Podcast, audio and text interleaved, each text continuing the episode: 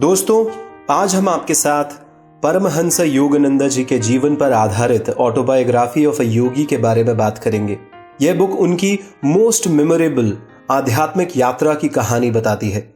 योगानंद जी को, योग को पश्चिम में पहुँचाने के उनके एफर्ट्स के लिए वाइड स्केल पर क्रेडिट दिया जाता है। हाँ दोस्तों, योगानंद जी को योग को पश्चिम में पहुँचाने के उनके एफर्ट्स के लिए वाइड स्केल पर क्रेडिट दिया जाता है। उन्होंने अपने organisation Yogoda Satsang society of India और सेल्फ रियलाइजेशन फेलोशिप के द्वारा लाखों भारतीयों और पश्चिम लोगों को योग सिखाया है।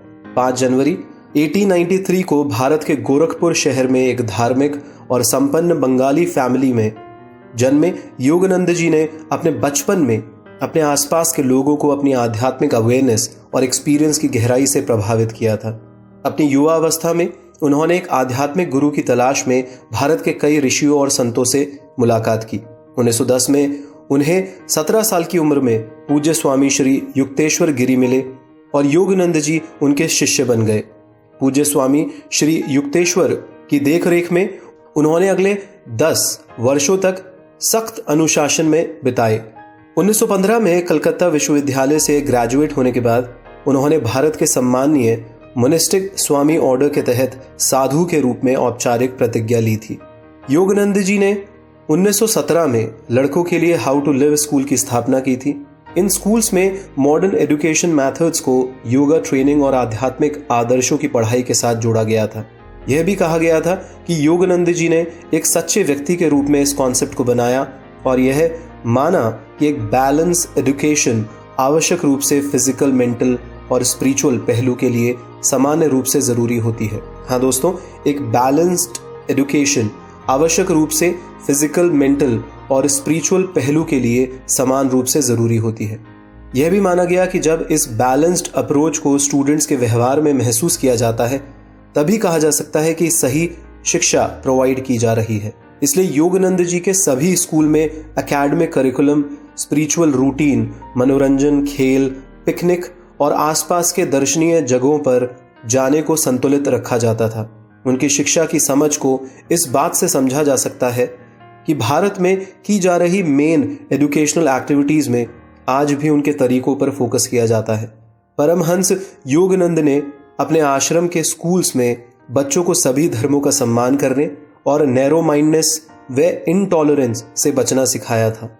योगानंद जी के अनुसार सफलता को केवल पैसों पोजीशन और फार के किसी रूप में डिफाइन नहीं किया जा सकता है। हाँ दोस्तों, योगानंद जी के अनुसार सफलता को केवल पैसों पोजीशन और फार के किसी रूप में डिफाइन नहीं किया जा सकता है। यह हमारे इमोशंस को गहराई से समझकर ही मिल सकती है। योगानंद जी अपनी सौम्य टीचिंग अप्रोच के कारण न केवल भारतीयों को, बल्कि फॉरेन कंट्रीज़ में भी माने जाते थे। 1920 में बॉस्टन में हुए धार्मिक नेताओं के एक अंतर्राष्ट्रीय सम्मेलन में योगानंद जी को भारत के प्रतिनिधि के रूप में पार्टिसिपेट करने के लिए बुलाया गया था।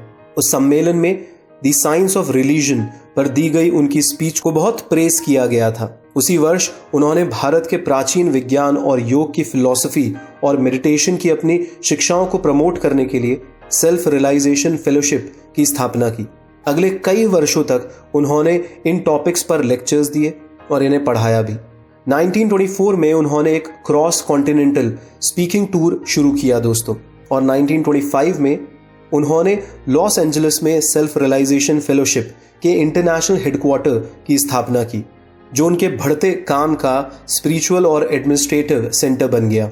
योगानंद जी ने अपनी टीचिंग से समझाया कि हमारे जीवन के लक्ष्य को पता लगाने के लिए अलग अलग अप्रोचेज हैं। लेकिन जब बात सिर्फ़ एक गोल को बनाने की आए तो हमें बिना किसी डाउट के लिबरेशन या मुक्ति के मार्ग को चुनना चाहिए।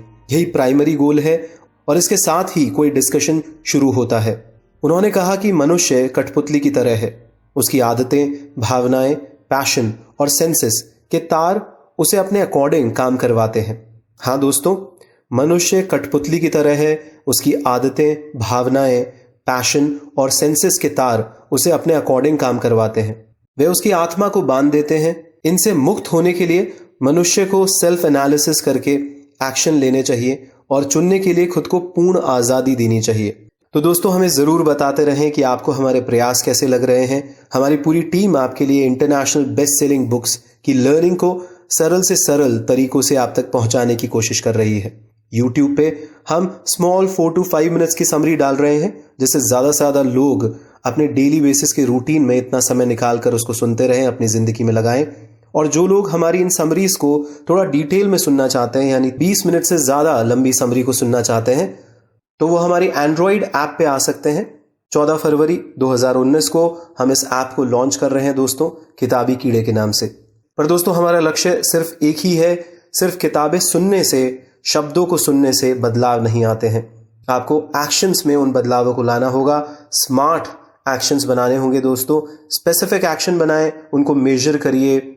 उनको अचीवेबल बनाइए रिलेवेंट बनाइए। और ये बहुत ज़रूरी है कि समय सीमा लगाइए टाइम बाउंड रखिए अपने एक्शंस को। जितनी एक्शंस में आप क्लैरिटी लाएँगे, उतना आपकी ज़िंदगी में बदलाव आएँगे। छोटे छोटे बदलाव, सुनहरे बदलाव बनते हैं दोस्तों। सिर्फ़ किताबें सुन के मत रह जाइएगा। सिर्फ़ शब्दों को सुनने से इंसान वहीं का वहीं खड़ा रह जाता है, सालों तक वहीं का वहीं खड़ा रह जाता है। तो हम आपसे गुजारिश करेंगे कि आप आगे बढ़िए और जो भी सुनते हैं उसको अपनी ज़िंदगी में लगाइए और फिर बदलाव आते हैं तो लोगों के साथ भी इस इन्फॉर्मेशन को साझा करिए।